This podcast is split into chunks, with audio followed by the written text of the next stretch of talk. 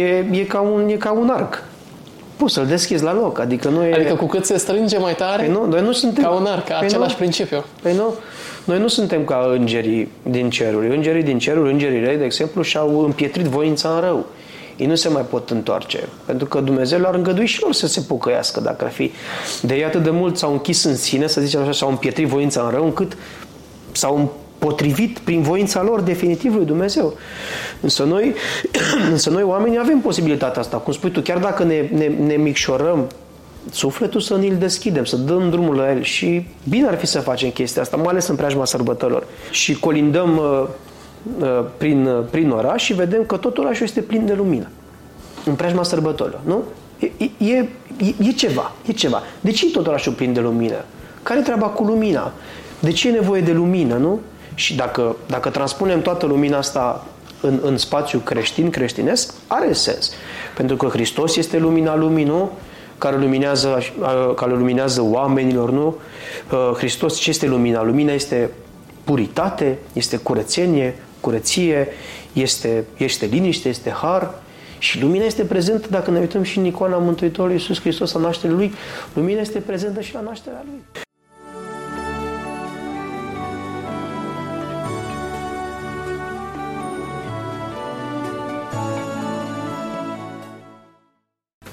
Salut, sunt Marius Apostol și bine v-am găsit la o ediție cu totul și cu totul specială din preajma anului nou. Și cu cine altcineva am fi putut purta această conversație, dacă nu, cu părintele Adrian Soare. Părinte Adrian, bine v-am găsit! De salut, Marius, mulțumesc pentru invitație. Cum erau tradițiile din preajma anului nou în copilăria ta? Oh, ce să zic, am, mă legă foarte multe amintiri de zona natală în special și de vremurile petrecute pe lângă casa bunicilor, în, în special chiar ascultam, ascultam câteva podcasturi în zile trecute și un părinte arhimandrit de la Iași spunea că practic sărbătorile de iarnă au fost ținute vii de către bunicii noștri, pentru că an de an, în preajma sărbătorilor, cum cred că se și face în România, majoritatea familiilor merg cu copiilor, merg cu copiilor la bunicilor. Iar acolo petrec momente nemai întâlnite, momente, momente intime. Acum, e, e destul de vast subiectul, nu pot comprima în câteva, în câteva idei, îți dai seama, în câteva fraze, toată copilăria mea. În schimb, pot să spun ceva. Pot să spun că, în special, luna decembrie era o lună cu o încărcătură extraordinar de, de mare în ceea ce privește familia mea. Și, să zic așa, intensitatea lunii decembrie și sărbătorile începeau odată cu Sfântul Nicolae. Țin minte foarte mult că în preajma uh, sărbătorii Sfântului Nicolae, 6 decembrie, era ziua bunicului meu, îl chema Nicolae și de atunci noi ne pregăteam, an de an ne pregăteam uh, să-i facem o surpriză frumoasă, să mergem să-l colindăm, da, cu ghilimele de rigoare, să-i ducem un cadou. În ultimii ani, fiind și foarte înaintat în vârstă, el a trecut la Domnul la vârstă de 90 de ani și ce mi-amintesc eu, cel puțin, îți dai seama când, când eu eram copil, el avea undeva la 60, 70, 80 de ani, deci începuse să, să înainteze în vârstă. Și ne pregăteam, toată familia se pregătea să meargă să, să, să, să mergem să-l urăm, să mergem să-l colindăm și să-i ducem câteva cadouri frumoase. Deci de asta spun că practic sărbătorile mele de iarnă începeau cu, începeau cu decembrie, începeau cu Sfântul Nicolae. De la Sfântul Nicolae se termina școala, cum prea bine se face și astăzi, iar în preajma datei de 20 decembrie deja ne pregăteam pentru colindat. Deci, de ce nu vreau să sar peste etape? Ca să ajung la anul nou, trebuie să plec de, la, de undeva de pe 20-22 decembrie. Pentru că uh, există, există, o, există, o, există o diferență în, uh, în, uh, în mentalul, în interpretarea cuvântului colindă. De exemplu, se face foarte des confuzia între, între, între a colinda, între colindețe și între colindele pe care le cântăm în spațiu cultic sau pe la case oamenilor. Ce vreau să spun cu asta? Vreau să spun faptul că la noi, în Muntenia, de unde sunt eu, în zona de subcarpați, perioada dinainte de Crăciun, mă refer la 23 decembrie, se numeau colindețele. mergem la colindeți, exact așa se numeau. Am văzut chestia asta că și în Transilvania, de exemplu, se numesc pizzărăi, se merge cu pizzărăi. La noi se numesc colindeți, care nu sunt propriu niște colinde, ci sunt niște, sunt niște ele este un ritual de a colinda, dar nu se cântă colinde, ci mai mult, este, mai mult se cântă, se recită, se cântă, se strigă foarte tare, ne dați ori nu ne dați. Și mi-aduc, asta este pentru mine, eu cu asta am început, cu genul ăsta de colinde am început. La noi în sat uh, se strângeau foarte, se strângeau toți copiii satului, practic, se făceau cete mari, imense, cortegii. Uh, și nu exagerez când spun asta, cred că eram peste 50-60 de copii care ne, ne întâlneam în sat și mergeam din poartă în poartă. Și spuneam că am venit cu, am venit cu colindatul și strigam pe la porți și oamenii de foarte multe ori ne așteptau, bătrâni, ții minte și acum așteptau în fața porților. În tot satul mergeam și am, mă leagă chestia asta, este o chestie sensibilă pentru că mi-aduc aminte foarte mult când ce ierni era odată, nu? Ce frig era și am, am încă vie memoria asta a omătului, a, a omătului troznind sub ghetele, sub picioarele mele, când mergeam și colindam, mergeam seara și colindam. Ai văzut că și în colindele pe care le cântăm la biserică, de foarte multe ori sunt anumite colinde sau textele lor spun scoală gazdă scoală. Da? Adică scoală din ce? Practic, scoală-te din somn, trezește-te, pentru că oamenii obișnuiau să colinde noaptea, știi? Adică spre înserat, poate chiar dimineața și atunci exista obiceiul să trezești gazda când o colinzi. Și noi, țin minte, mergeam pe, pe înserat, bine, iarna sunt și întunecă mai devreme, dar țin minte că tot timpul era noaptea, era pe înserat și ne strângeam într-o parte a satului și luam pe o parte și ne întorceam pe altă parte a satului ca să cuprindem toate casele. Iar oamenii, fără să exagerez, uh, afară de casele care erau deja părăsite sau unde fusese văduve care adormiseră în Domnul și nu mai puteau deschide ușile, acolo erau situații excepționale, dar în rest uh, toți oamenii, toate, toți domnii, doamnele ieșeau cu coșuri mari în, în poartă și, și împărțeau. Împărțeau covrigi, împărțeau mere, împărțeau uh, colăcei făcuți în casă, da? Deci nu, nu se dădeau bani sau nuci, de foarte multe ori primeam, și biscuiți, ce se găsea în casă, deci vorbim de anii 90, îți dai seama. Și ții minte foarte mult pentru că chestia asta pentru mine era, era un ritual în casă, pentru că bunica mea îmi, îmi pregătea dinainte tot arsenalul necesar pentru colindat, bocceluța frumos pe care, pe care o, o atașam de gât, că nu puteam să merg cu plasă sau ceva de genul și acum țin minte uh, uh cioropei de lână pe care, mi, pe care mi brodasem uh, bunica mea an de an ca să iau în picioare, pentru că de foarte multe ori veneam cu picioarele ude, eram praf, eram transpirat, pentru că colindam un sat întreg.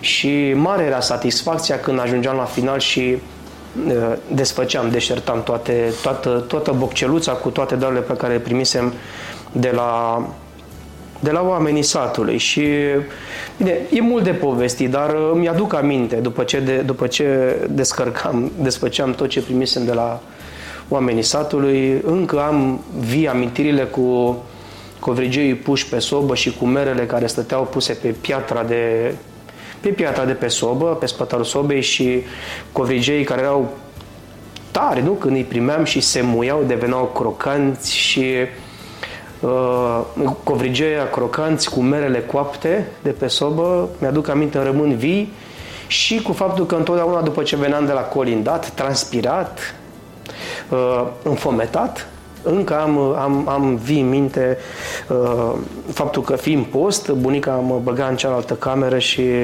țin minte și acum uh, mâncarea de fasole uh, pe care mi-o dădeam, mâncarea de fasole, uh, murăturile scoase de la borcan și uh, uh, compotul de prune. Deci ăsta, când, când, vine vorba de, când vine vorba de colindat, colindețele, cum se numeau la noi, sigur, uh, așa, așa începeau. Asta ar fi primul pas. Apoi uh, era pasul 2 când uh, venea Crăciunul, iar în ajunul Crăciunului, deja, că de asta spuneam, se face o diferență, se mergea cu steaua, erau cântecele de stea. Deci la mine, în zona mea cel puțin, erau colindețele, cântecele de stea și colindele propriu-zise cu urăturile care mergeau până după anul nou. Și uh, am o amintire extraordinară, adică o amintire, am mai multe amintiri, dar am, am viu în, uh, în sufletul meu, să zic, momentul când uh, ne pregăteam pentru cântecele de stea.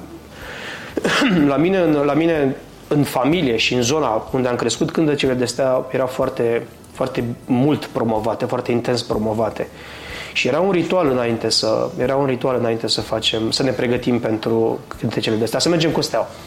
Și atunci țin minte că bunicul mă, tot timpul, an de an, trebuia să, să-mi pregătească o stea. De foarte multe ori mai păstram de pe un an pe altul. Dar uh, era, era necesar să găsesc lemnul din care trebuie să fac, pentru că era un ritual, exact ca la, nu, ca la dulgher. Era un ritual întreg. Trebuia să găsim un lemn nu foarte gros, nu foarte subțire, să fie cât de cât durabil.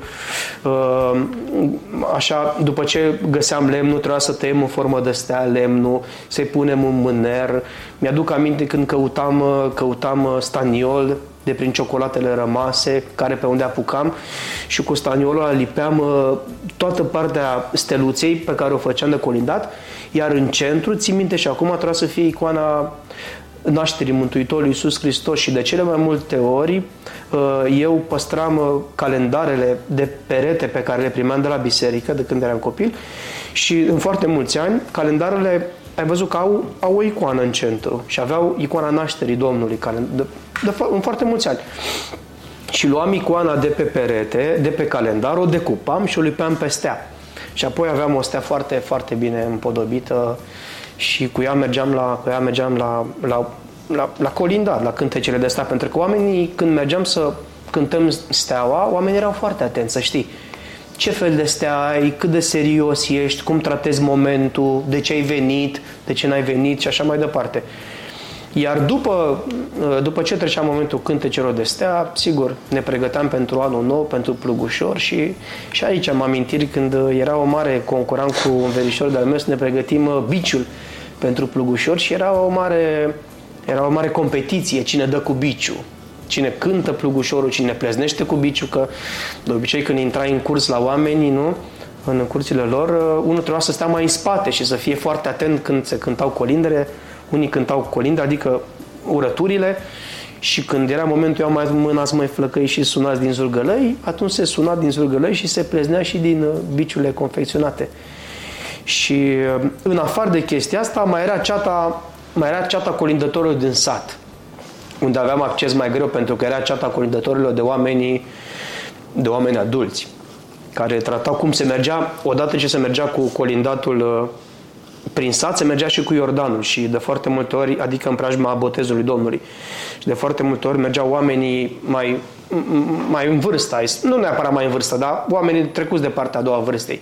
Și rar intrau copiii în cetele astea și țin minte că am intrat și de câteva ori și pentru mine era, cum să zic, era o, o ceată sfântă, să zic așa, că am fost primit acolo cu atât de multă seriozitate, cu un staroste care conducea grupa când se cântau, adică nu era, nu era chestie de, de glumă, era o chestie foarte serioasă. Deci, na, cam asta ar fi, scuză-mi introducerea foarte, foarte lungă, dar cam asta ar fi în două, trei idei, așa, când ai spus uh, cum erau sărbătorile, cam aici mă duc în prima instanță în jurul sărbătorilor.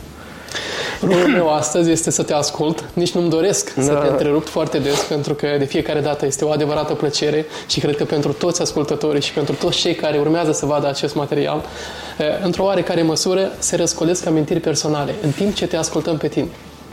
Și atunci am vrea să, să trecem puțin la partea aceasta, pentru că de multe ori, poate și eu la un anumit moment am avut această întrebare. Are vreo legătură această sărbătoare, am putea să o numim mai mult comercială și modernă, venită, iată, de peste ocean, a Halloween-ului cu tradiția mascaților din jurul anului nou, pe care noi o facem?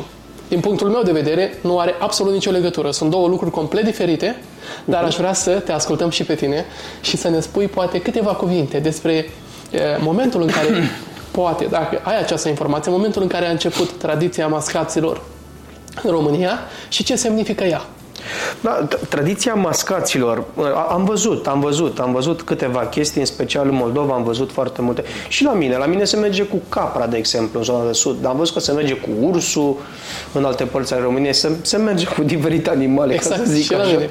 Capra cu ursul. Nu? Da, și mai, mai altceva? Moldova. Se mai merge cu altceva? În... Avem, uh, avem, bineînțeles, avem, uh, cum ai zis și tu, se merge cu steaua, se merge cu colindul, dar se și îmbracă. Spre exemplu, iată cum va fi pe data de înainte, deci în ajunul anului nou, nou, sunt foarte mulți mascați. Uh-huh. De la babe, moși, bulici și mulți alții. Eu am chestia asta, ți-am spus cu capra, am văzut că în, în vremurile mai noi a apărut să meargă și cursul cum mergea Moldova. Eu am găsit chestia asta, sigur că da. Hai să spun ceva. Tradiția colindelor nu este specific românească, nu este doar a noastră. Deci nu numai la noi se colindă, se colindă la noi foarte mult, se colindă la ucrainieni foarte mult, în Moldova, în Bulgaria și au colindele foarte, foarte des întâlnite. Deci nu, nu, nu suntem doar noi singuri care le colindăm. E adevărat că din, din anul 2013-14, dacă nu, dacă nu mă înșel, colinda a fost uh, introdusă în material, în, uh, în, în în uh, programul imaterial al UNESCO, deci în patrimoniul imaterial al UNESCO, colinda românească, ceea ce este colinda, ceea ce este foarte, foarte frumos. Dar, dacă ne uităm un pic la istorie și vedem cum, uh, cum, cum au apărut colindele și ce sunt colindele, putem să mergem foarte adânc în timp. Până în perioada daco-romană, până în perioada romană, să știi. Pentru că foarte... Ce a făcut, practic, creștinismul? Creștinismul, odată cu răspândirea lui, mai ales după edictul de libertate dat de Constantin cel Mare, nu?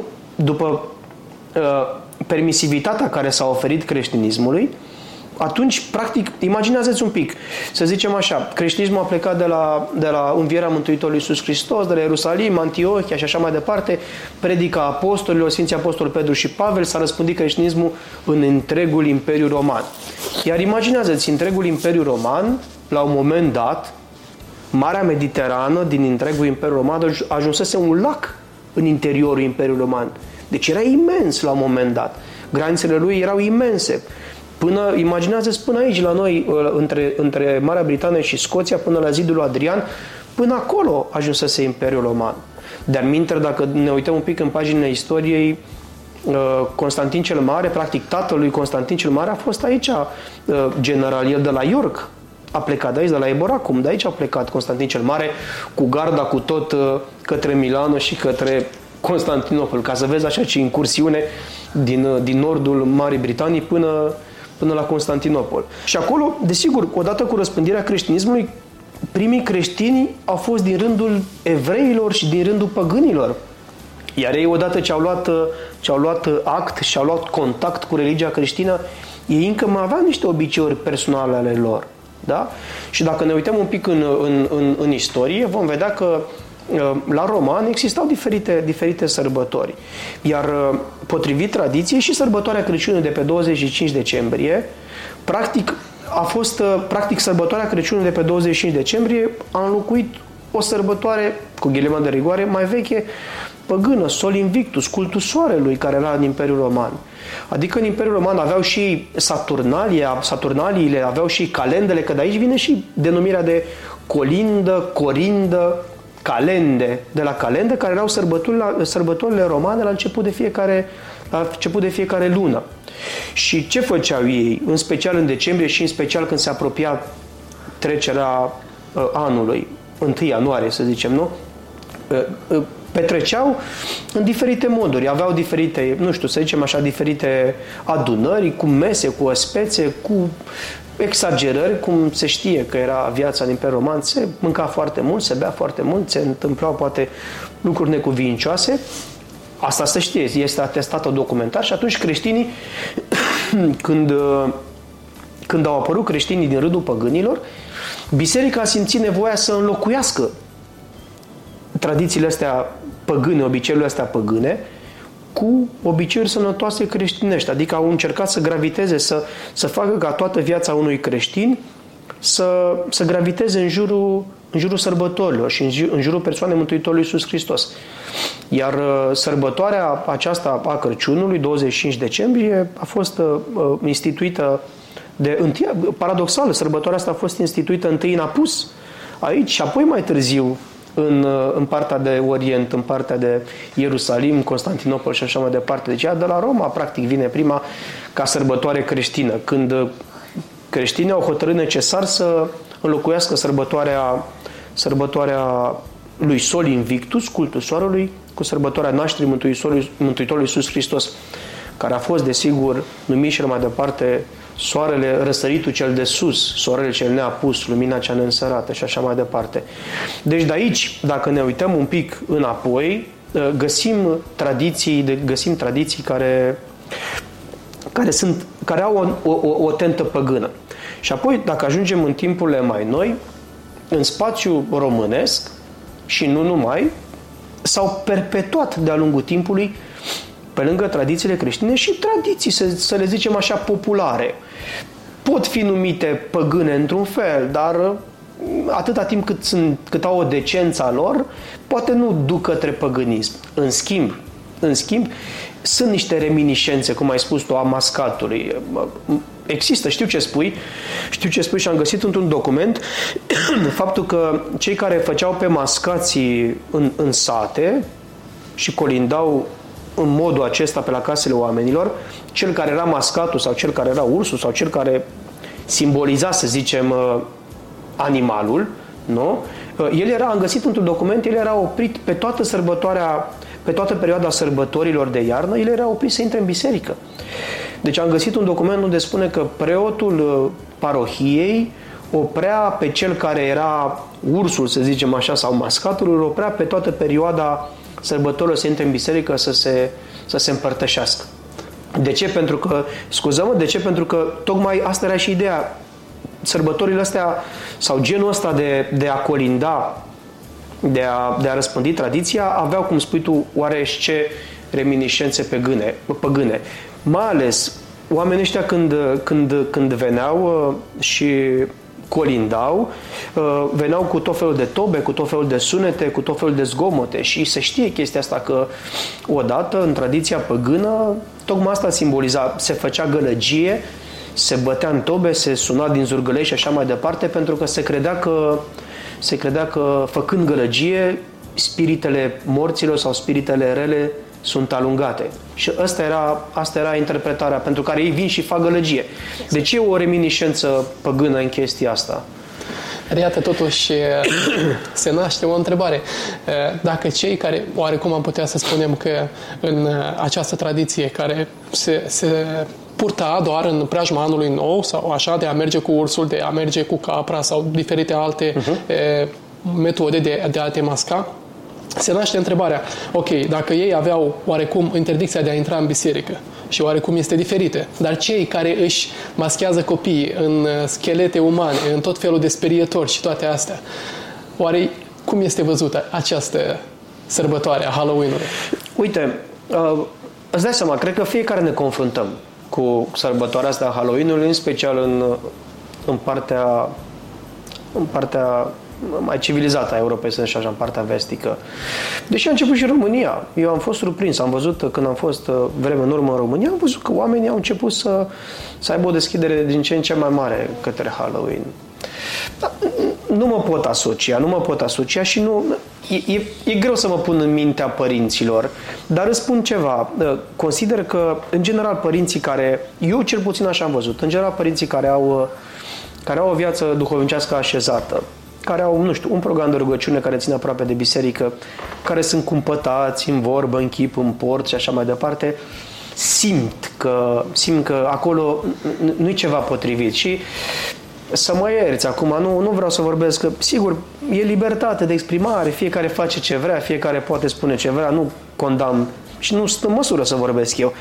Dar dacă pui icoana Maicii Domnului sau icoana nașterii Mântuitorului și să facă proba asta, nu știu, să facă o fotografie uh, a copilului lor îmbrăcat în uh, costumul uh, în costumul, nu știu, cum se făceau sărbările de Crăciun, în costumul lui Rod, uh, în cei trei păstori și că se făceau scenete în preajma Crăciunului în foarte multe locuri. Se jucau irozii când uh, ei toți ce făceau copiii erau îmbrăcați în, în cei trei magi. Se mai fac și acum pe la școlile și chiar și aici nu e ai mei cei puțin au sărbări de, de, de Crăciun aici în Marea Britanie, când sunt uh, uh, înveșmântați în cei trei magi, în uh, steaua, nu, în uh, uh, pruncul din Betlehem și așa, imită practic scena nașterii Mântuitorului Iisus Hristos. Și aș invita să facem un exercițiu de imaginație și să ne uităm așa, cum ar fi copilul meu îmbrăcat în, într-un mag care a venit să aducă un dar Mântuitorului și cum ar fi să-i facem, nu știu, sânge pe la ochi sau cornițe sau, sau altceva de genul acesta. Din punctul meu de vedere, acum Știi cum e, nu sunt în măsură să, să vorbesc pentru alții, dar eu nu aș recomanda. Și mai e o chestie, de ce, de ce să umblăm acolo? Adică de ce să... Și Halloween e o rămășiță, e un rămășag, e o...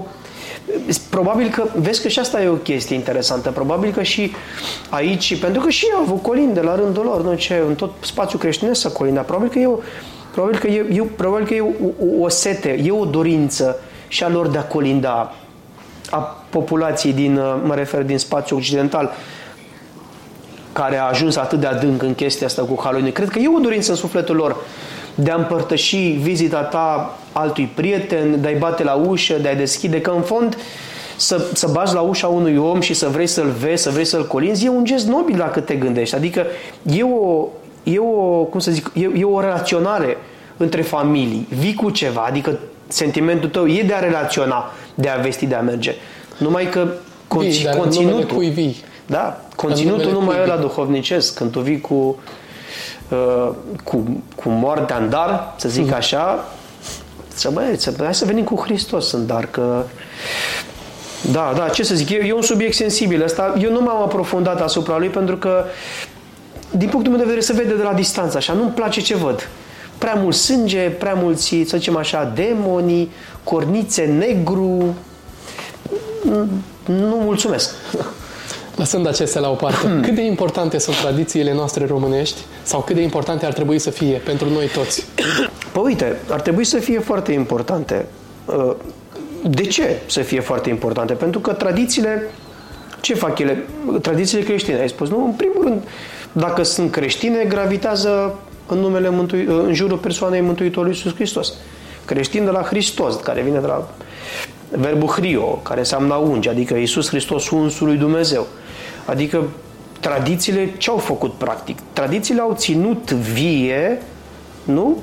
credința creștină și unitatea de limbă și de neam. Păi tradițiile au ținut vie limba română, dacă ne gândim așa un pic. Că ele, tradițiile ce sunt? Nu sunt niște documente scrise. Nu sunt niște documente scrise. Ele s-au, s-au perpetuat din neam în neam prin viu grai. Nu chiar mă uitam, citam într-un document faptul că uh, uh, am găsit colindele, cum erau uh, o atestare documentară a colindelor în spațiu românesc încă de la 1647.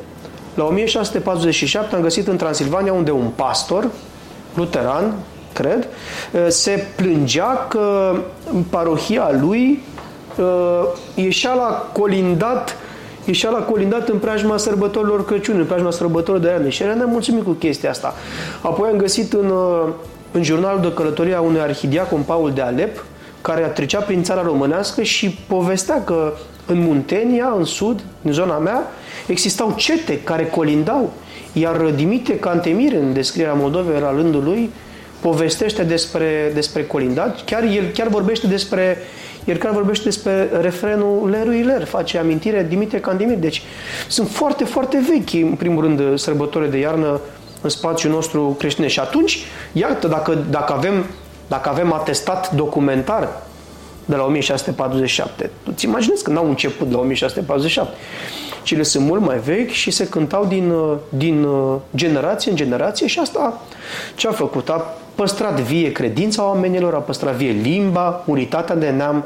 Deci eu zic că sunt un pilon, sunt un suport, colindele al unității de neam și al credinței creștine. Am putea spune că acest continuitate oarecum de la strămoșii noștri, de la getodaci, mare parte a tradițiilor din, din, din perioada Crăciunului. Bineînțeles, colindele vorbesc despre Mântuitorul nostru Isus Hristos, dar mă refer tot actul în sine de a sărbători și toate tradițiile care sunt, sunt parte din identitatea noastră.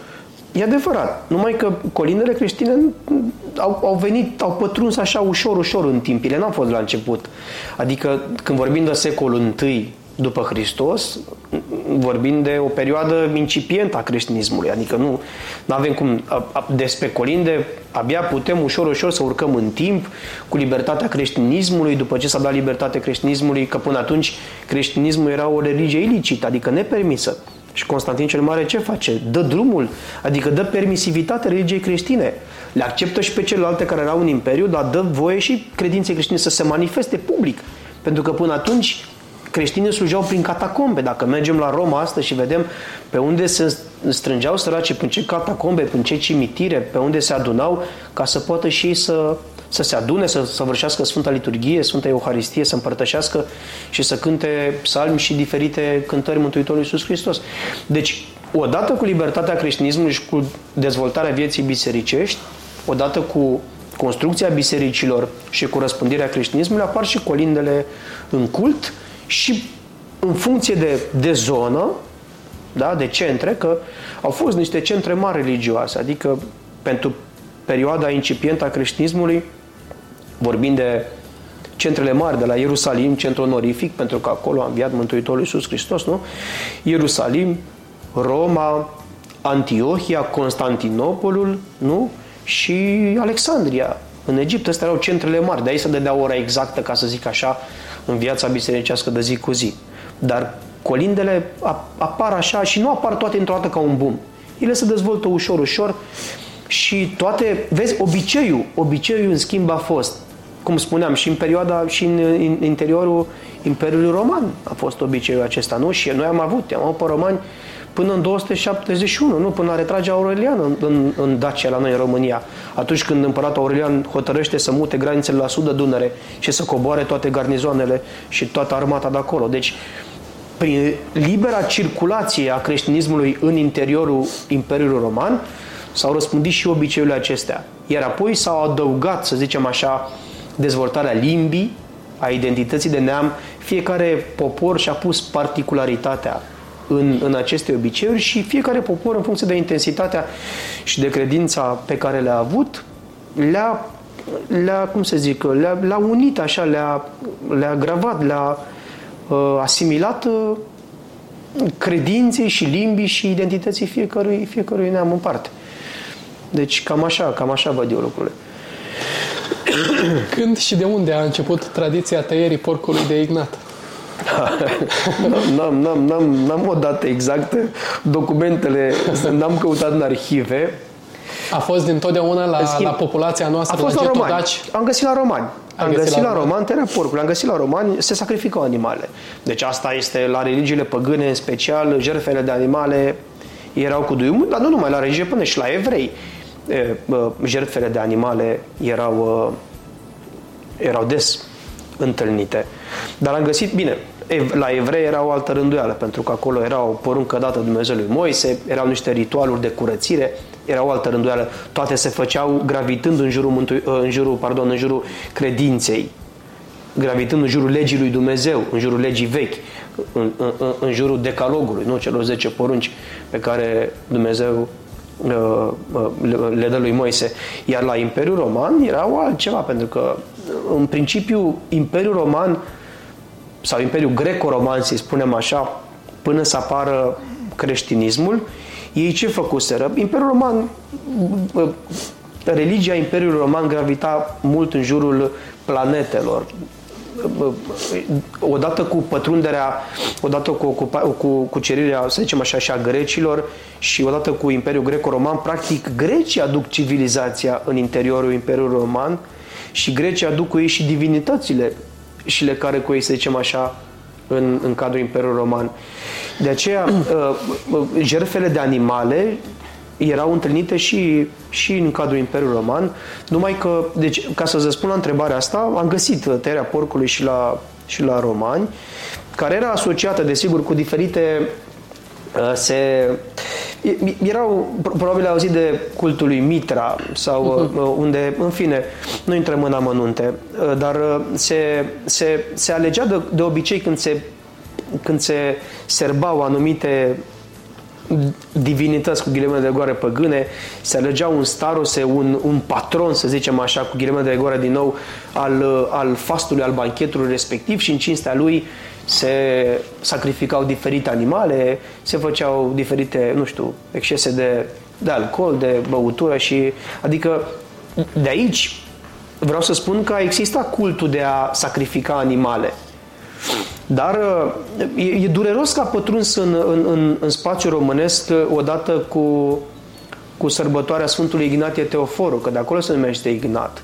Dacă ne uităm în calendare, pe 20 decembrie, sărbăm pe Sfântul Sfințit mucenic Ignatie Teofor, un om de o factură, un sfânt extraordinar. Deci putem, el a avut și câteva epistole scrise, un sfânt al primelor secole, deci vorbim de fază incipientă uh, a, a creștinismului, adică vorbim de primul secol, deci de, de, de martor direct al Mântuitorului Iisus Hristos, al, al apostolilor al apostolului Mântuitorului Iisus Hristos. Și probabil că poporul român a asociat, deși, deși în, uh, pe de-o parte se poate înțelege de ce om... Am, și încă o chestie interesantă. Am găsit la un părinte, spunea că de ce a pătruns la noi atât de mult tăierea porcului, atât de mult în spațiul românesc? Pentru că noi eram păstori la rândul nostru, credeam, creșteam cete, uh, uh, creșteam foarte multe oi la rândul nostru. Deci eram ciobani, păstori la rândul nostru. Dar odată cu, spunea un părinte, odată cu invazia uh, Imperiului Otoman, când ei veneau și prăduiau, ei fiind musulmani, nu mâncau carne de porc, și atunci românii au încetat să mai crească oi, pentru că veneau, oamenii ăștia când veneau să, să cucerească, prăduiau tot ce aveau nevoie de provizii, de hrană, de tot când veneau aici. Și ei găsim porci în țara românească, ei de mâncând carne de porc, atunci românului a fost mai ușor să tăie porcul, înțelegi ideea? Decât Absolut. să țină oaia ca să o mănânce ei, să, Super. să știi și este, are sens, are sens. N-am cercetat-o, dar am găsit-o și mi-a plăcut ideea asta. Și atunci de acolo noi am, noi am devenit, ne am devenit mari crescători, să zicem așa, și nu numai noi, dar se mănâncă porc foarte mult în țara românească. Și este dureros că într-un fel că, de sfânt, că nu se dă o importantă, este o dublă sărbătoare. Pe 20 decembrie este și sărbătoarea Sfântului Ignatie Teoforu și este și înainte prăznuirea nașterii Domnului. Deci, practic, de pe 20 decembrie se intră, să zicem așa, în, în sărbătoarea propriu că orice praznic împărătesc are o, să zicem, o înainte prăznuire și o dovanie, un sfârșit al praznicului. Și de acum, de pe 20, să intră în praznicul Mântuitorului până ne vom apropia de 1 ianuarie, terea împrejur și de botezul Domnului la 6 ianuarie. Și probabil că oamenii au asociat chestia asta cu sacrificiu, să zicem, al Sfântului Ignatie Teoforu, care a fost dat spre mâncare animalelor în fiarele, în arenele sărbatice de la Roma, știi? Pentru că el așa a murit uh, omorât, a fost uh, practic martirizat. Și este fascinant, este fascinant că el este luat de la, din Orient și adus să fie sacrificat la Roma, iar el pe drum scrie niște epistole și spune, vă rog frumos să nu interveniți, le scrie niște epistole creștinilor, nu interveniți pentru mine, pentru că am să fiu, merg să fiu, merg să fiu dat spre mâncare fiarelor sălbatice și acest lucru mă bucură enorm pentru că merg să devin cunună cu Hristos, merg să devin spicul lui Hristos, grâul care va fi, uh, cum să zic, uh, secerat în dinții fiarelor ca să înflorească în împărăția lui Dumnezeu, adică fabulos, fabulos. Și recomand să citească, există, există pe piață oamenii care pot citi viața Sfântului Ignatie Teoforu, fabuloasă. Și probabil de acolo a pătruns, dar uh, încă o idee, e un pic nepotrivit. Pentru că deja știu că oamenii taie porci de ignat și se apucă de, de, de pregătitul porcului ca să aibă masa îmbelșugată de Crăciun. Însă, na, nu prea, nu prea coincid ele. Ar fi bine dacă oamenii ar tăia porcul și n-ar gusta din el până la Crăciun. Ar fi minunat. Sunt multe familii care așa procedează. Cred. Sunt multe familii Cred. creștine care așa procedează. Iată, și eu vin într-o familie de... A crescut la țară, trăit la țară și la fel era și la noi, adică se sacrifica, dar până de Crăciun nu se atingea nimeni. Poate dacă era un copilaș mic și pofteai de dai lui puțin, dar nu cei, cei adulți. Există, știu, știu și eu cazuri când, și la mine câteodată, eu țin minte că și bunicii mei făceau, dar după ce, după ce am intrat la seminar, eu, de când aveam 14-15 ani, i-am rugat frumos să... De asta nu e o bravura mea, nu mi-o la cap pe o bravură, dar i-am rugat frumos pe, pe bunicii mei, le-am explicat și, de, deși nici ei nu gustau, într-adevăr, cum spui tu, oamenii care ajutau la tăierea, tăierea porcilor gustau, unii dintre ei, dar bunica mea și alții porcului, exact, da, nu gustau. Este. Este tradiția noastră a românilor, da? E adevărat. De i-am rugat frumos să nu mai taie porcul, să-l taie după Crăciun și apoi m-am ascultat. Interesant. Și după, noi tăiam, chiar dacă prima dată mi-a zis, dar nu, se poate, că toată lumea taie în sac, nu știu și am, le-am explicat cât am putut eu la vârsta de 14-15 ani, hmm. crescând și eu în timp și în maturitate, deja obiceiul să împământenițe și în familia mea. Tăiam porcul după Crăciun. Dar la început, la început așa, Și aici, iarăși, este o, apropo de porc de Crăciun, în Muntenia, la mine, că spuneai de, de tradiții și de obiceiuri păgâne, există obiceiul ca să se pună paie pe foc. La mine, în Muntenia, în preajma, în preajma sărbătorii de iarnă, crezând că paiele aruncate spre, spre foc sunt uh, greșelile, păcatele iertate ale, ale locuitorilor. Deci există tradiția asta în Muntenia. Și mai e o tradiție la noi în Muntenia, la mine în Mușel, în partea de sub Carpați, Uh, unde eu nu am găsit în foarte multe locuri în România unde se, se strângeau cete de, cete de fete care mergeau la colindat. Erau cete ale fetelor care mergeau la colindat, ceea ce nu am găsit în foarte multe locuri. Și la noi, în Moldova, se da? practică, da. Adică eram grupuri, mi-aduc aminte din copilăria mea, erau și grupuri în care erau băieți, fete, dar erau și grupuri doar de fete uh-huh. sau doar de băieți. Și atunci era o adevărată plăcere pentru toți cei care primeau, pentru locuitori pentru Cum că primeai grupuri diferite, voci diferite, tonalități Cum diferite. Să? Și tot satul parcă răsuna. Și nu erau casele atât de mari, atât de moderne, nu știu câtă tehnologie înăuntru. Casele erau mici, strict pentru ceea ce aveai nevoie. Absolut. Dar erau Absolut. sufletele mari. Astăzi avem case mari, dar suflete mici. E adevărat. E și adevărat. locul din inima noastră s-a restrâns. S-a restrâns, dar e, e, ca un, e ca un arc poți să-l deschizi la loc. Adică nu e... Adică cu cât se strânge mai tare, păi nu, noi nu suntem... ca un arc, păi același nu, principiu. Păi nu, noi nu suntem ca îngerii din ceruri. Îngerii din ceruri, îngerii rei, de exemplu, și-au împietrit voința în rău. Ei nu se mai pot întoarce, pentru că Dumnezeu le-ar îngădui și lor să se pocăiască, dacă ar fi. De ei atât de mult s-au închis în sine, să zicem așa, s-au împietrit voința în rău, încât s-au potrivit prin voința lor definitiv lui Dumnezeu. Însă noi, însă noi oamenii avem posibilitatea asta. Cum spui tu, chiar dacă ne, ne, ne micșorăm sufletul să ne-l deschidem, să dăm drumul la el și bine ar fi să facem chestia asta, mai ales în preajma sărbătorilor.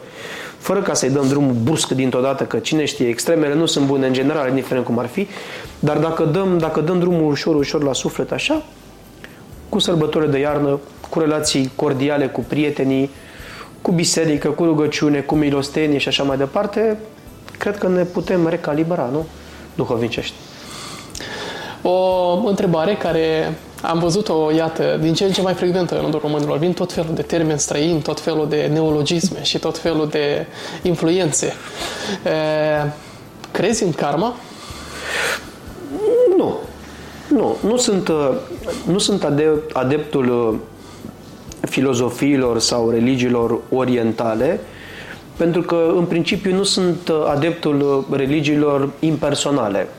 În general, religia orientală am văzut că sunt impersonale. Eu cred în Mântuitorul Iisus Hristos, adică, din punctul meu de vedere, vezi, e un paradox. E un paradox, pentru că ideea asta de a crede este înzestrată în sufletele și în trupurile noastre, în mințile noastre. Și de unde vine ideea asta de a crede?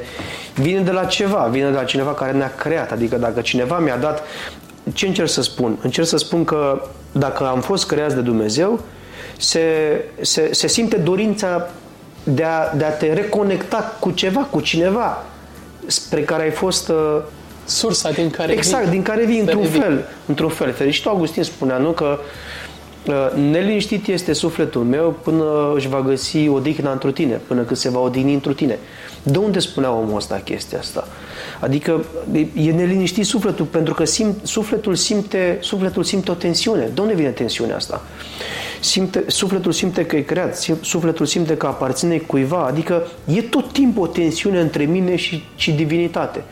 Iar dacă mă plec asupra paginilor Sfintei Scripturi și uh, sunt mădular al bisericii, sunt parte integrantă a bisericii, eu cred că toate Hristos este revelația desăvârșită. Dumnezeu Tatăl, Sfânta Treime, Dumnezeu Tatăl trimite la plinirea vremii, cum se spune în Epistola către Galateni, pe Fiul Său, pe unul născut, chip al Tatălui, icoana Tatălui, de asta și noi astăzi avem icoane în biserică, pentru că Mântuitorul Iisus Hristos este icoana Tatălui, spune Mântuitorul, nu cine m-a văzut pe mine, a văzut pe Tatăl, și de acolo, iată ce, ce prin, prin creația, prin creația jertfelnică și plină de iubire al Dumnezeu, noi am fost aduși la existență. Și fiind aduși la existență, noi tot timpul, tot timpul Uh, tindem către Mântuitorul Iisus, tinde către creație, cum era și, cum este și nostalgia paradisului al Nichifor Crainin, adică odată ce am pierdut paradisul, odată ce am pierdut raiul, tot timpul tindem înapoi să ajungem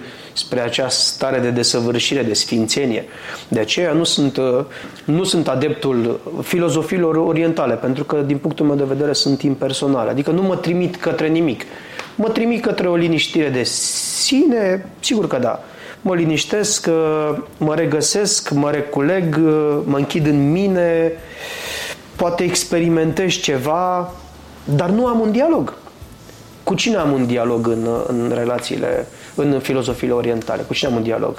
În creștinism am un dialog cu Mântuitorul Iisus Hristos, ceea ce, ceea ce face sens. Adică, și nu numai că face sens, că nu e o chestie pur teoretică, Aici este o chestie, cum să zic, uh, uh empiric, este o chestie sufletească, uh, experimentată.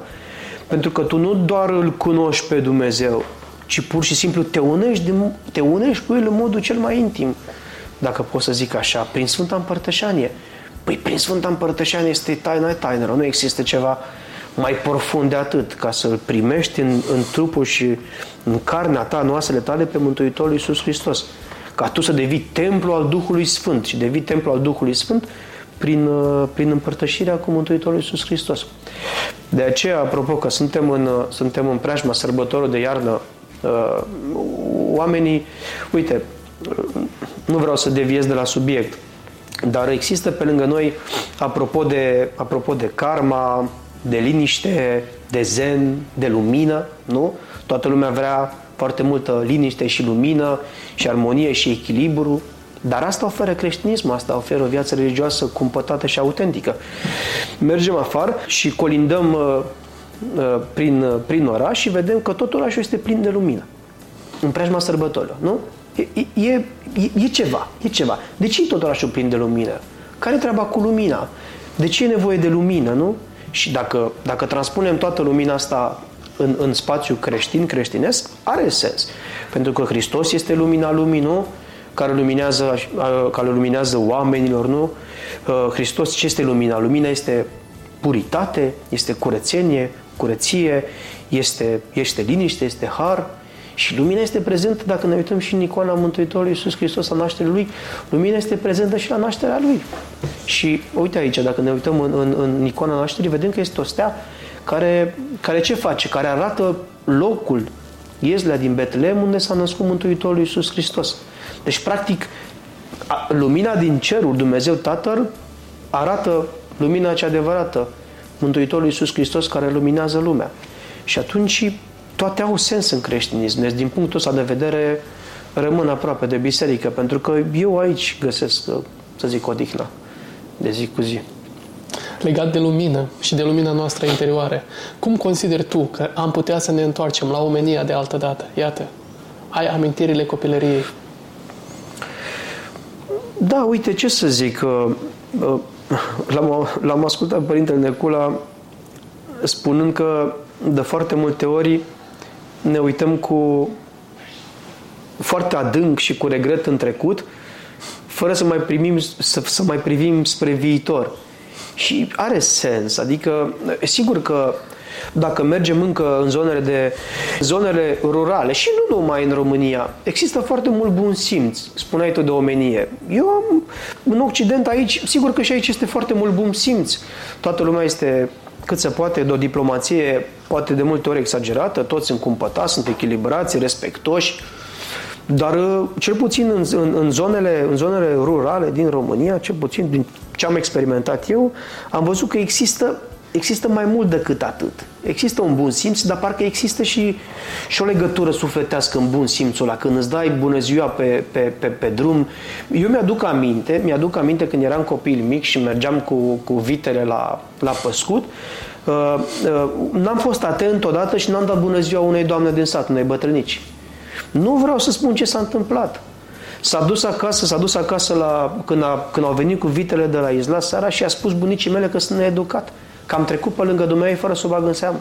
Și și acum ții minte, mamă, ce, ce nepot ai, uh, uh, în fine, îi spunea bunicii mele de, de, de nu de bună ziua pe stradă. Și ce mi-au făcut în casă, măi, omule, Adică ce, ce intensitatea bunului simț. Și încă există chestia asta. Eu am văzut, am văzut chestia asta în România, să nu, nu există să treci până sat, să nu dai bună ziua oamenilor, să nu te oprești pe lângă un bătrân, să... Nu există așa ceva. Deci cumva uh, lucrurile astea au fost și rămân în, în continuare. Că asta, Marius, asta ține de, de educația fiecăruia, îți dai seama că dacă noi suntem educați, ne educăm și noi la rândul nostru copiii noștri și copiii noștri devin și educați, că ce ne costă să învățăm copiii că nu? De, deși am văzut că la școală aici se, pun, se, se pune accentul și aici pe, pe mulțumesc, pe te rog, pe sigur, da, mulțumesc, nu te rog, pot să am, pot să-mi dai, pot să merg, adică nu suntem ca pe câmp. Dar uh, cred că ține de fiecare, cred că ține de fiecare. Eu am văzut că familiile educate, familiile educate își educă și copiilor și am văzut că și copiilor cresc educați la rândul lor. Dar e greu să generalizezi, că n-ai cum. E greu să generalizezi. Că dacă apucă, cum să zic, cel mic să intre într-un anturaj, care sunt destul de periculoase, tu poți să lucrezi acasă cât vrei, adică, bine, nu e ca și cum n-ar fi, dar sunt destul de periculoase anturajele. Și asta este general valabil și în România și aici și peste tot. Foarte ușor în anturaj copilul poate să devină, uh, cum să zic, uh, uh, cu tupeu, poate să, sau poate să devină, poate să devină, cum să zic, uh, foarte încrezător în vorbele lui și în propria lui ființă și atunci își permite exprimări necuvincioase, atitudini nepotrivite, glume nepotrivite, relații cu părinții sau uh, nepotrivite sau alte nu știu, substanțe sau chestii care se consumă în viața zi cu zi și atunci ușor, ușor, ușor, ușor uh, n-a zice că urcă, coboară pe treapta asta a păcatului și poate să devină la un moment dat de necontrolat în viață. Și atunci e, și atunci e complicat, într-adevăr. Dar da, educația, un proverb, un proverb african spunea că e nevoie de un sat întreg ca să educi un copil. Adică, imaginează cât efort e. Și nimeni nu cred că are pretenția că și-a educat copiii sau că știe cum să-și educe copiii. E o luptă continuă.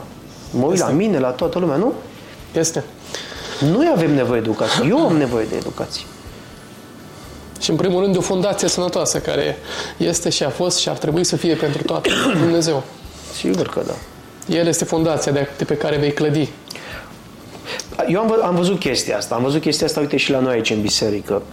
În general, copiii care vin la biserică, familiile care vin la biserică, care, care au vieți cumpătate, liniștite, uh, nu sunt îndrăzneți în vorbă, sunt cumpătați, sunt zmeriți, au vieți curate, au un job potrivit, încearcă și ei să fie de folos bisericii cum pot, printr-un colin, printr-o curățenie, printr-un parastas, printr-un pomelnic, printr-o sărbătoare, fiecare cum poate.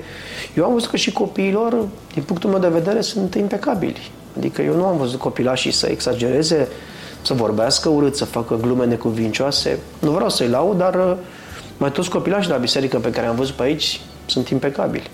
Ceea ce arată ceva, e un merit și al părinților și al Harului lui Dumnezeu care lucrează în ei. Pe eu te întreb așa, copilașii ăștia care se împărtășesc în fiecare duminică la biserică, oare împărtășania pe care ei o privesc, pe care o primesc, pardon, în fiecare duminică, oare nu rodește în inimile lor, în sufletele lor? Nu-i schimbă din interior? Așa cum rugina intră un punct de rugină într-un fier și distruge un fier întreg? În sens invers, împărtășania nu face la fel? Nu spune Hristos? Paginile Sfintei Scripturii sunt pline, spune Hristos, nu? Cel ce mănâncă trupul meu și bea sângele meu nu va muri în veci, are viață veșnică în el. Adică, cum să nu schimbe? Și mai e o chestie, eu mereu mă gândeam, mă, mereu mă gândeam la chestia asta cu ani în urmă, ce înseamnă, imaginează-ți Părinte Ciprian când îi împărtășește pe copii aici în fiecare duminică. Imaginează-ți din potirul ăla se împărtășește fiecare copil. Deci ei practic devin frați întru Hristos din același potir. Hristos se dă tuturor din, din, din, dintr-un loc unic, din Sfântul Potir. Și atunci cum să nu se creeze de-a lungul timpului niște relații, niște relații importante, duhovnicești, sănătoase între copiii ăștia care primesc pe Hristos din același potir? Ce să vede în viața de zi cu zi? Ce este viața, din punctul tău? Viața? Viața. Nu știu ce este viața. Nu știu ce este viața, îți dai seama. Știu că nu am niciun merit în existența mea, asta e clar. Deci nu, nu fac aici exercițiu de smerenie, dar ce, ce, uh, ce merit avem noi în viața asta? cum spune Iov acolo în cartea Iov, că gol am venit pe lumea aceasta, nu din pântecele mamei mele, gol mă voi întoarce în pământul pe care l-a dat Dumnezeu. Deci, sigur, vom spune noi că cei mici, copilașii, sunt produsul legăturii conjugale dintre soț și soție, între bărbați și femeie, dar e mai mult decât atât. E mai mult decât e atât. Mult, este mult. și scânteia lui Dumnezeu, este și Harul Dumnezeu care face ca pântecele mamei să devină roditor și să aducă naștere unui copil și apoi uite-te câte relații se, și ce simbioză, ce interdependență între, între cel născut nu? Și părinții lui. Deci eu am văzut niște legături de nedescris. Cum stă un copil la masă, cum stă un copilaj la un an, doi ani cu genunchii plecat la fel ca maică sa sau așa mai departe și nu l-a învățat nimeni. Nimeni niciodată. Adică de unde vin chestiile astea? Deci, cred că tot se vorbește nu vreau să sune a clișeu că viața este un dar al lui Dumnezeu, dar este un dar al lui Dumnezeu, nu-i darul lui Dumnezeu viața. De aceea și noi suntem uh, răspunzători de, de cum trăim viața, de cum trăim acest dar. Că și viața este un dar al lui Dumnezeu și mântuirea este un dar al lui Dumnezeu. Deci mântuirea nu este, nu este o bravura noastră. Adică, sigur că contează ce fel de vieți trăim pe, pe, pe pământul acesta, cum ne raportăm la cei de lângă noi, cum ne trăim viețile, ce relații avem între noi. Dar, la final, mântuirea este un dar al lui Dumnezeu. Ia imaginează ne uităm aici și ne vine la biserica noastră și se uită la vitraliul de la Sfântul Altar de acolo, aici o, o, un monument extraordinar, pictura de pe așa vitraliu, uh, vom vedea că în registrul superior, este scena răstignirii Mântuitorului Iisus Hristos. Iar de desubt este cina cea de taină. Și pe scena răstignirii Mântuitorului Iisus Hristos, în partea stângă, este tâlharul cel bun, să zicem cel drept, iar în partea dreaptă, cum privim, este tâlharul uh, uh cel care l-a, uh, să zicem, ponegrit, l-a bagiocorit pe Dumnezeu. Și m-am uitat interesant aici, pentru că tâlharul din partea stângă, cel care se căiește pentru viața lui, are fața vizibilă aici pe, pe vitraliu. Dar dacă te uiți în partea stângă, tâlharul din partea stângă nu-i se vede fața, este întunecat, este negru pe vitraliu. Ce profunzime! Ce profunzime! Adică nici măcar nu-i se arată fața.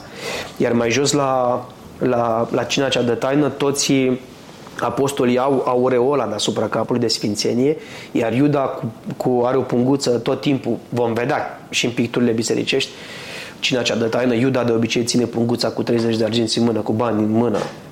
Și se și spune în Scriptură că de câteva ori el mai, mai băga mâna și mai lua din bănuții care se strângeau. Pentru că se făcea și atunci colecta aceasta printre apostoli, mai aveau nevoie de una de altul, mai dădeau la sărmani. Existau ca și astăzi foarte mulți oameni amărâți. Și apropo și asta poate că este o altă, o altă temă, foarte multă suferință, Marius pe lângă noi, extrem de multă suferință și dacă dacă în preajma sărbătorii de iarnă am fi atenți la, la suferința asta care este pe lângă noi, că noi, iată, filmăm, vorbim, oamenii taie porci, am spus mai devreme, nu? Fac bunătățuri acum, tot felul de cozonaj, de sarmale și toate pregătirile pe care le face românul.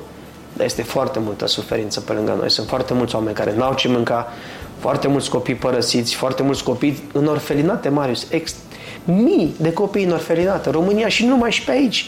N-ai văzut că sunt, uh, sunt de foarte multe ori și advertiser ăstea, uh, uh, publici, se face publicitate, dacă vrei să adopți un copil sau să iei la tine un copil sau ceva de genul.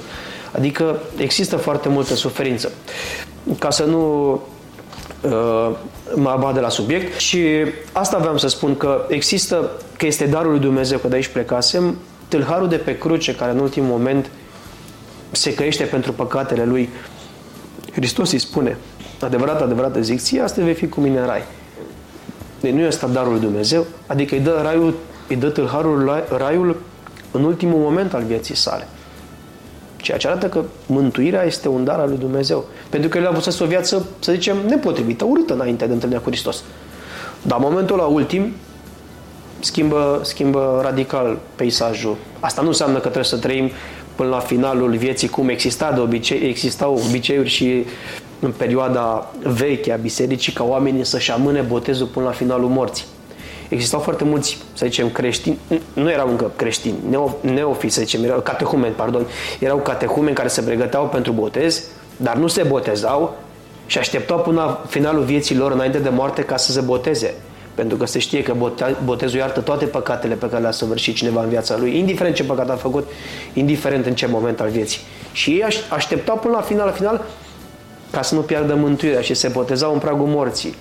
Cum și Constantin cel Mare, Sfântul Împărat, a fost botezat și a ținut botezul aproape până spre sfârșitul vieții lui, când a fost botezat. Poate la împăratul Constantin se datora și datorită conflictelor, războaielor pe care acesta a trebuit să le aibă, viețile curmate, dar au fost curmate cu un scop. Păstrarea dreptei credințe, păstrarea integrității teritoriale. Deci nu au fost făcute de dragul sau din dorința de a avea mai mult deși tu ai, cum fac astăzi și sunt majoritatea cuceririlor. Dorința de a avea mai mult. Nu ți este suficient ceea ce ai. Nu sunt împotriva a te dezvolta. Vrei mai mult? fă prin comerț. Nu merge și năpustia asupra unei civilizații pașnice Absolut, absolut. în ideea de a-i ucide Absolut. pe ei și a le lua ceea ce au ei. Absolut, nici nu e firesc cum să faci una ca asta. Te, trebuie să te dezvolți, dacă vrei, prin propriile tale puteri, nu? Exact. Prin munca ta, prin inge, ingeniozitatea ta, prin cultura ta, pentru că poți să te dezvolți armonios și corect. Nu? Sfântul Apostol Pavel, uh, el ca să trăiască făcea corturi cu mânuța lui, împletea corturi, nu? Cu mânuța lui. Adică el nu stătea să cerșească. Și cât a călătorit omul ăsta, asta este, ce să povestește? Sfântul Apostol Pavel este fascinant. Fascinant, fascinant. Datorită lui avem tot ceea ce avem, avem creștinism așa cum îl avem astăzi. Imaginează 14 cărți din Noul Testament, epistole sunt scrise de el. Și cred că ar fi foarte util să amintim faptul că Sfântul Apostol Pavel, care se numea Saul anterior, a fost unul dintre cei mai mari prigonitori ai creștinilor. Da, da. Ca să vezi cum lucrează Dumnezeu, pentru că la mulți intervine această idee să zică, domnule, am avut oarecum viața într-o anumită direcție, cu siguranță Dumnezeu nu se uită către mine. Dar iată cum Dumnezeu o ia tocmai pe acela, Cum să nu? care a fost prigonitorul numărul unu și îl întoarce să fie cel care, e, iată, a convertit sute, A poate botezat mii, neamurile. milioane. Absolut, a botezat neamurile. El se spune acolo în Faptele Apostolilor, o să avem acum pe 27 decembrie pe Sfântul Ștefan. El stătea la, la picioarele, păzea hainele celor care îl omorau cu pietre pe Sfântul Ștefan, Sfântul Apostol Pavel. Deci el se strânseseră iudeii, nu farisei, să-l omoare pe Sfântul, Apostol, pe Sfântul Ștefan și el păzea hainele celor care dau cu pietre mari ca să-l omoare pe Sfântul Ștefan. Deci el este martorul și Sfântul Ștefan este primul martir al bisericii noastre, nu? Și el este martorul, Sfântul Apostol Pavel este martorul acestui, acestui greu păcat al martiriului Sfântul Apostol Pavel. Iar mai departe, când are și el convertirea pe drumul Damascului, când îi se arată Mântuitorul Iisus Hristos și îi spun, Saule, Saule, de ce mă pregonești? Cine ești, Doamne, necunoscând? Că el nu, nu ajunsese în sinea lui. Sfântul Apostol Pavel era un om foarte religios, să știi, un împlinitor al legii vechi extraordinar, impecabil. Și se vede chestia asta și după trecerea lui la creștinism, la religia lui Hristos, nu? Pentru că el își păstrează seriozitatea, ambiția, munca. Deci sufletul lui, interiorul lui era minunat. Deci omul ăsta era impecabil, era extraordinar. Dar nu ajunsese să simtă în, în sufletul lui pe Hristos. Nu credea că Isus este, este Domnul, este cel prezis de profes, Fiul lui Dumnezeu. Până când i s-a arătat și odată ce Mântuitorul i s-a arătat și toate au făcut sens în inima lui, a prins niște aripi ca de înger și ce ne-a lăsat el, datorită lui avem ce avem până astăzi. Adică minunat, minunat om. Am făcut această paranteză și tocmai cu aceste întrebări, ce este viața, crezi în karma și multe alte întrebări pe care tocmai le-ați ascultat cu un scop. Și anume să înțelegem că nimic fără Dumnezeu. Asta întâi de toate. Avem tradiții, avem sărbători, iată, avem Sfântul Crăciun, vom mai avea cu voia Domnului, dar toate sunt și ar trebui să fie concentrate în jurul lui Hristos și în jurul lui Dumnezeu. Despre asta este vorba sau ar trebui să fie vorba pentru noi toți. Pentru că, indiferent ce naționalitate ai, indiferent ce sau de locul în care trăiești pe această suprafață a Pământului, în fond ai același creator. Fie că îl numești Buddha sau fie că îl numești uh, Allah sau câte și mai câte denumiri sunt, pentru că la nivel global sunt foarte multe denumiri și foarte multe credințe. Dar în fond este o aceeași sursă. Bineînțeles, este părerea mea strict personală pe care mi-o asum și este învățătura creștină din care provin și cu care mă mândresc și intenționez să o duc până la finalul vieții mele. Și vă încurajez și pe voi să o faceți, indiferent de furtunile care vor veni în această viață. Pentru că, așa cum Paula Hriscu spunea, ce folos? Ce folos? E un colin, nu? Da. Viața, Viața fără, fără de, de Hristos, Hristos, nu? este încolo. Așa este, cum să... Spune Scriptura, ce folos să câștige omul lumea întreagă dacă își va pierde sufletul său? Pentru că sufletul, Dume- sufletul omului este cel mai de preț dar, exact cum ai spus tu, ce este viața? Este sufletul, sufletul omului, este viața omului, sufletul. Și se spune acolo în Scriptură, foarte interesant, că multă bucurie se face în ceruri pentru un păcătos care se pocăiește. Asta este fenomenal ca să vezi câtă importanță dă Hristos și Mântuitorul fiecărui suflet. Pentru că, în, în principiu, nu de asta, cum ai spus tu, suntem aduși la creație pentru a ne odihni înapoi în Dumnezeu. Și atunci Dumnezeu plânge, dacă îmi permit să zic așa o expresie asta antropomorfă, că Dumnezeu nu are nu are lacrimi, ochi sau urechi, da? Dar plânge pentru un păcătos care deraiază de la drumul lui și îl așteaptă și îl așteaptă până în ultimul moment ca să se întoarcă. Există și o tradiție mică când un bătrân vine la ava lui și spune am păcătuit și părintele îi spune ridică-te, Adică ridică-te din păcat, vine a doua oară, Gheronda, părinte, am păcătuit, ridică-te și tot așa. Și la un moment dat se revoltă fiul duhovnicii, spune, părinte, dar îmi spuneți mereu ridică-te, până când, cât timp trebuie să mă mai ridică? pic mereu în păcat și Gheronda îi spune important este, să fii, important este că atunci când Mântuitorul Iisus Hristos va veni să te găsească ridicat. Adică ridică-te să fii, să te găsească ridicat. Pentru că toți picăm, nu? Cădem, dar trebuie să ne ridicăm. Asta este și metania pe care o batem în biserică. Metanoia înseamnă înnoire. Pentru că prin, când noi când facem metanie până la pământ, simbolizăm pe omul cel căzut, care cade prin păcat. Dar în momentul în care te închini și te ridici, simbolizezi pe omul cel nou care se ridică din păcat. Pe omul curățit, pe omul înviat, pe omul transfigurat. Deci există o, o explicație în metanii. Nu ne aplicăm noi pe la pământ, pe aici ne închinăm fără sens. Nu, este o logică și un sens în toate.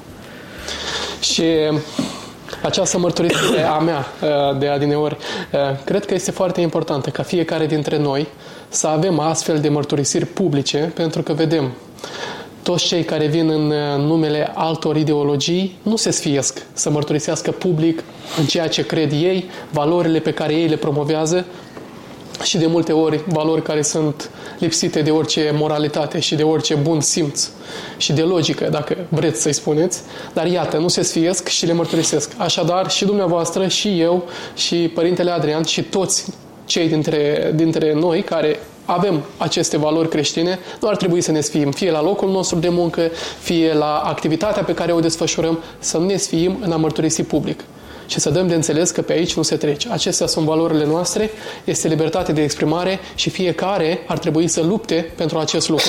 Asta pentru copiii noștri. Pentru că dacă noi nu vom sta, iată, în vremurile acestea în care vedem toate aceste influențe care ușor, ușor încep din ce în ce mai mult să acapareze societatea, mă îndoiesc că la vremea în care copiii noștri vor fi adulți, sau poate copiii lor, sau copiii copiilor lor, vor mai putea să stea împotrivă. E adevărat. Ține un pic și de noi, să știi că cu ce intensitate dăm mai departe ceea ce avem noi. Mesajul și trăirea. copiilor și măsura în care și ei uh, primesc în aceeași, cu aceeași intensitate ceea ce noi am dat mai departe, vor da și ei la rândul lor mai departe. Chiar dacă suntem într-un alt context, într-un alt cadru. Dar dacă noi suntem căldicei în ceea ce spunem și facem, dacă ei nu văd la noi ceea ce spunem și facem, dacă noi nu, dacă noi nu menținem o legătură vie cu trecutul nostru pe care să o dăm și lor ca moștenire, la un moment dat poate se va rupe un pic lanțul ăsta. Deci e, e o mare presiune pe părinți, a zice. O mare presiune pe noi ca părinți de cum, de cum purtăm uh, grijă de copilași noi și îi sfătuiesc pe toți părinții care, care ascultă. Sau bine, știu părinții mai bine ce trebuie să facă, nu știu o măsură.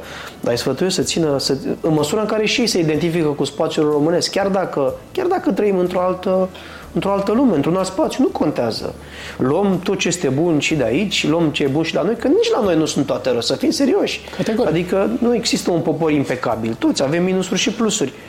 Dar dacă reușim să le dăm și copiilor, iată, în preajma sărbătorilor, nu? tradițiile, obiceiurile, să apropie Paștele, botezul, Paștele și așa mai departe. Și ca să nu mai zic sărbători de toamnă, muncile agricole, tot ce se făceau.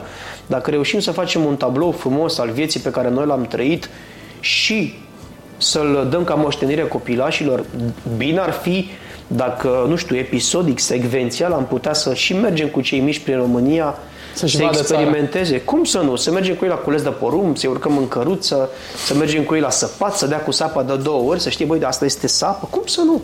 Cum să nu? Să mergem cu ei la, nu știu, la culesul strugurilor și așa mai departe. Chiar și la teatru porcului, nu? Când, e, cum, uh, cum uh, să urcăm pe porc, nu? Cum pe mine mă urcau pe exact. porc, probabil da, totul, da, nu? Da. Așteptam momentul ăla tărcanul. Cum să nu? Țin minte, era, era o sărbătoare, urcam, ne urcam pe porc și după ce ne urcam pe porc, că tăiau porcul un semnul crucii, se făcea la mine. Exact. Tăia porcul, mă, bunica mai punea o lumânare, îi punea o lumânare în cap și îl tămâia. Vorbesc serios, îi punea o lumânare în capul porcului, îi spuneam, îi tăiau o lumânare, făceam o rugăciune, se închina porcul și apoi se tăia sau cei care au la masă gustau din el, nu așa, cu una, cu două, știi? Da. Mi-aduc aminte de bunicul meu, cel pe care îl numeam Tataia, pentru că a fost un om care mi-a marcat viața. Sunt ceea ce sunt datorită lui. Uh, și de asemenea am observat la el care sacrificare, indiferent de animal. Eu sunt fiu de țăran, bunicul meu este țăran. Avem pământ, are pământ, sau a avut pământ la, la vremea lui. Și au, au trăit cu animale. Și indiferent ce sacrifica, îi făcea semnul Sfintei Cruci. Țăran da. cu patru clase, cum a fost eu. Cum să nu?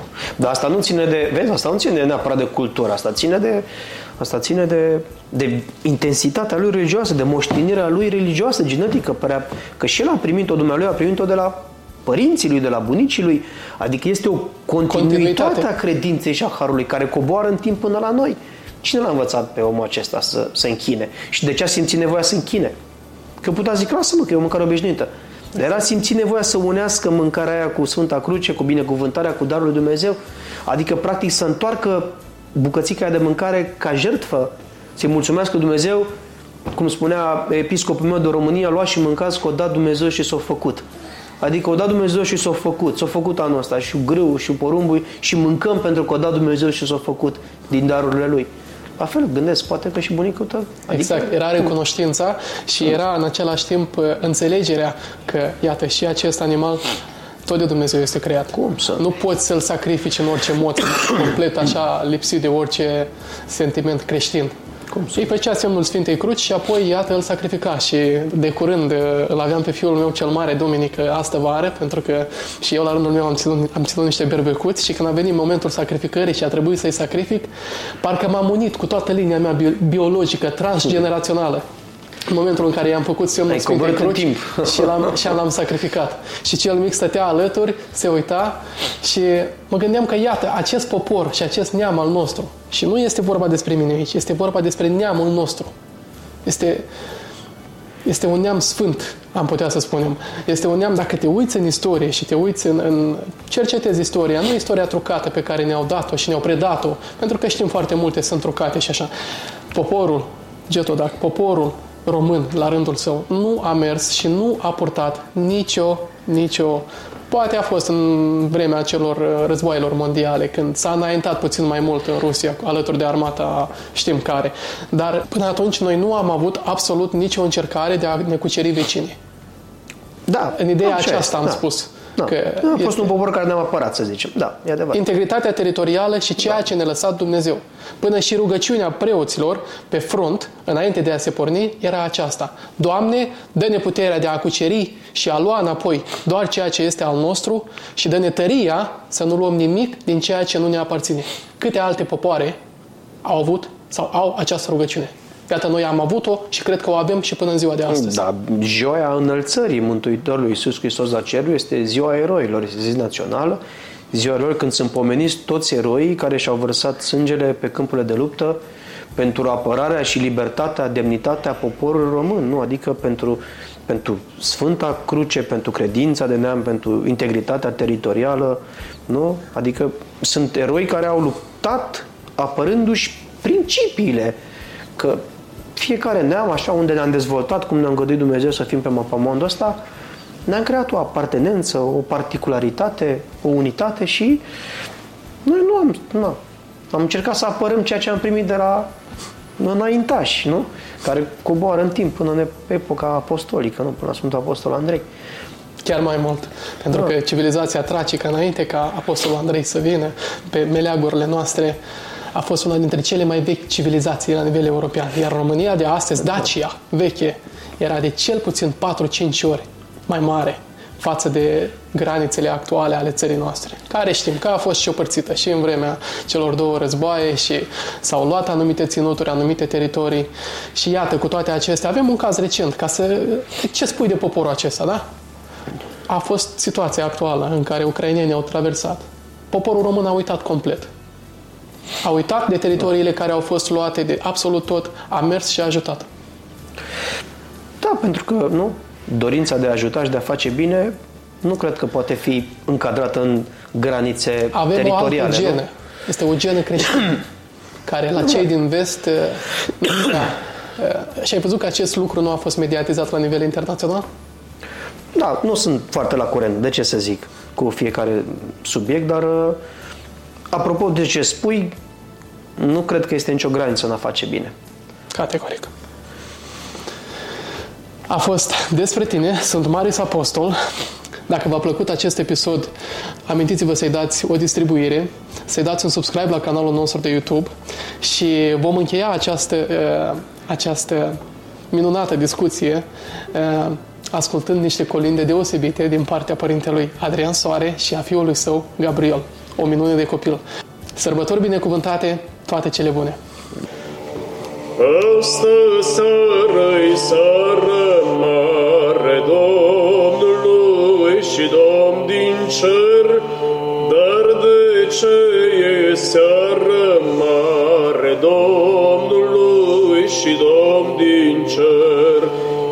Este seara lui Crăciun Domnului și Domn din cer, lăsată de Domnul bun, Domnului și Domn din cer, s-a născut un fiu din Maică Domnului și Domn din cer, fiu din Maică fără tată Domnului și Domn din cer,